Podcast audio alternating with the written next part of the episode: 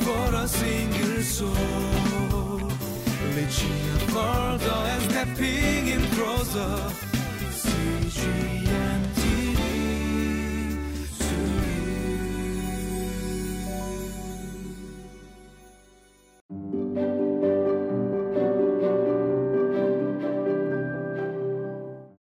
Hello, everyone. Welcome to Living Life. Now, what ways do you make yourself proud? I mean, what are the moments that you feel proud and satisfied? Uh, there might be various ways and uh, situations, but one instances could be like this when things are under your control, where you manage your day in a chaotic schedule, where you just uh, lived out one day, uh, performing well, and doing all the tasks and just going through all the checklists. And at the end of the day, you would say, it was a good day. I was able to manage and control all the schedules and all the chaotic events. And I feel proud of myself. And that way, in satisfaction, you may go to sleep at night without any worries or any concerns because you finished the day strong. In that sense, you may say, I am proud. Now, I think that's the issue that we might be able to see in today's passage as God raises another strings of questions to Job. Are things under your uh, management? Do you think you can control that? Is that why you feel proud? I think that's the question uh, that uh, God is going uh, towards uh, Job. So, as we take a look in today's passage where God raises another set of questions to Job, I hope that we could uh, evaluate our heart and our mind as well to see whether we stand before God, God in pride. Let's take a look.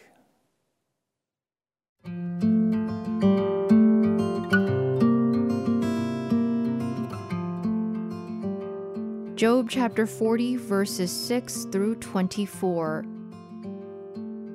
Then the Lord spoke to Job out of the storm Brace yourself like a man I will question you, and you shall answer me.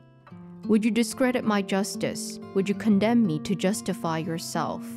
Do you have an arm like God's, and can your voice thunder like His? Then adorn yourself with glory and splendor, and clothe yourself in honor and majesty. Unleash the fury of your wrath. Look at all who are proud and bring them low. Look at all who are proud and humble them. Crush the wicked where they stand.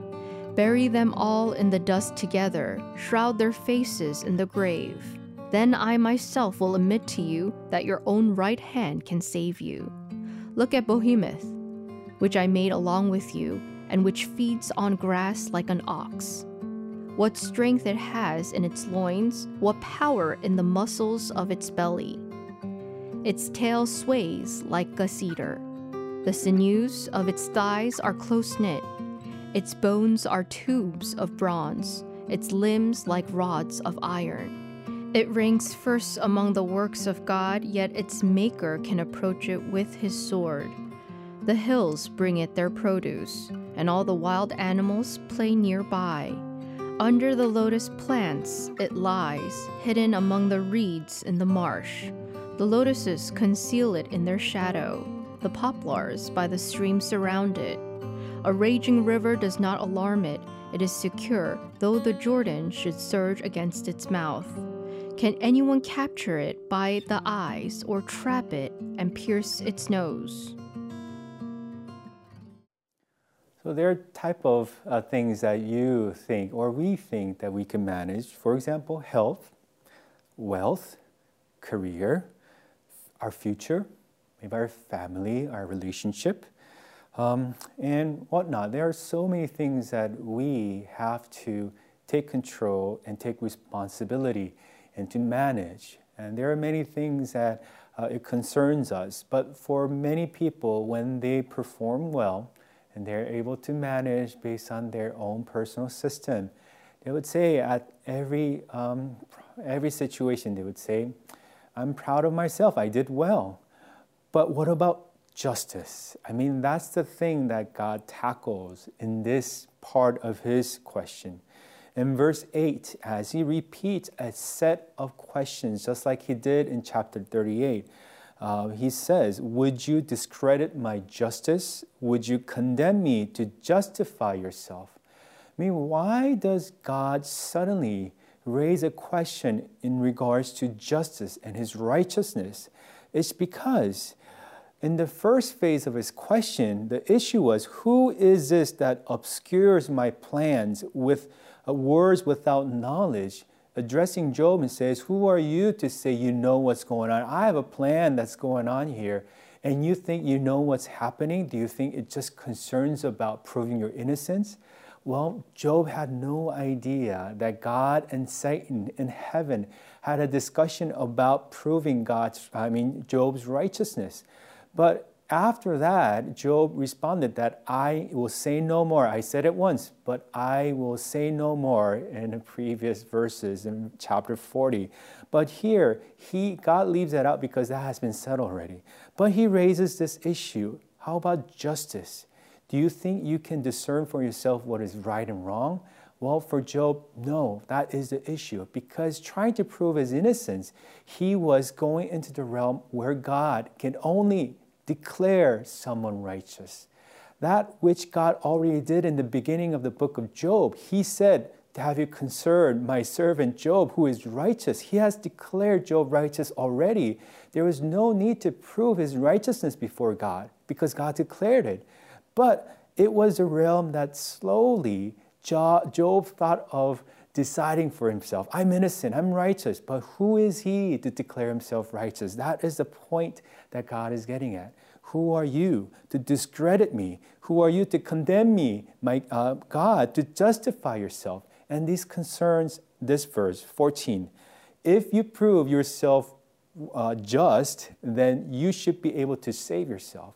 God's concern is this only the righteous God, only the righteous judge could ever get involved in saving others because he's the one who stands beyond everything, above everything, as a righteous and good and just God to decide what is right and wrong, even for salvation.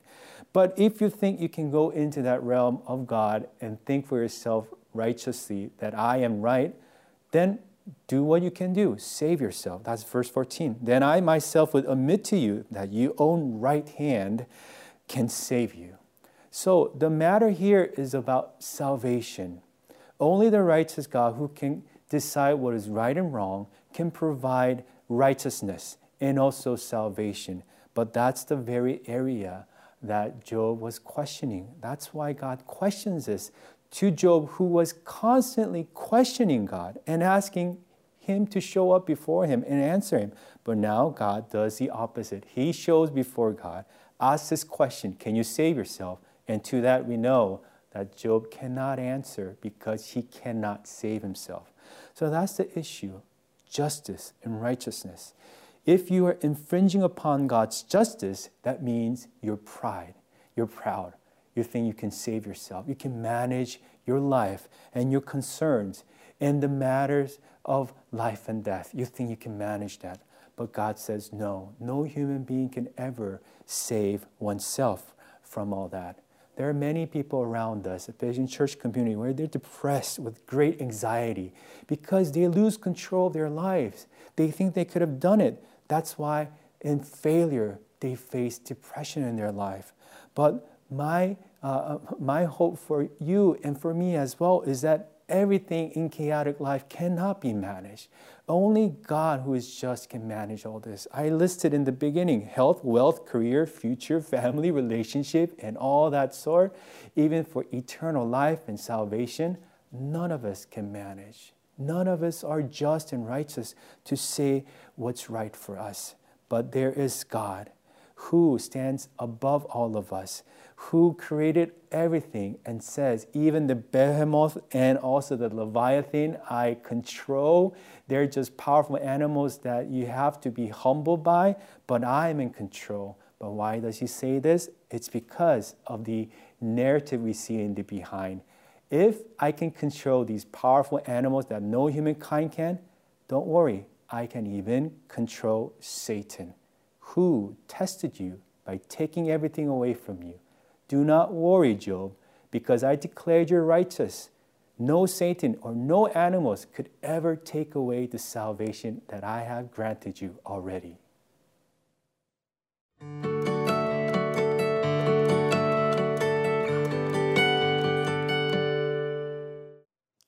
So, the one who is filled with pride is the one that says, I can live and manage without God.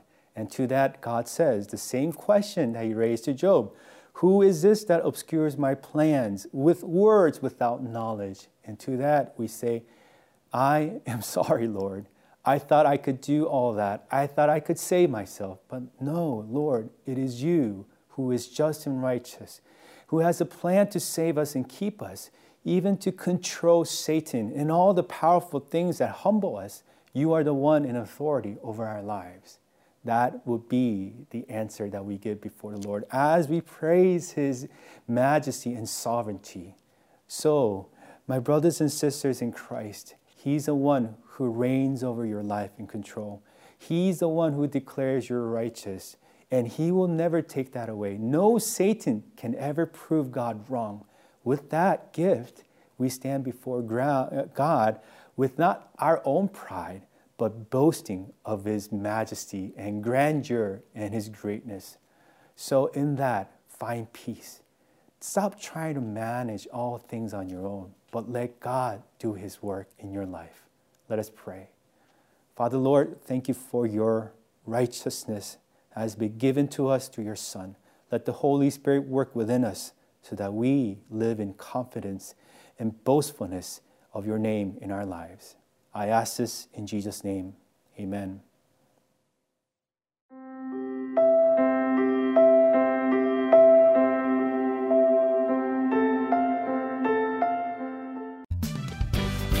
Single soul, reaching further and stepping in closer.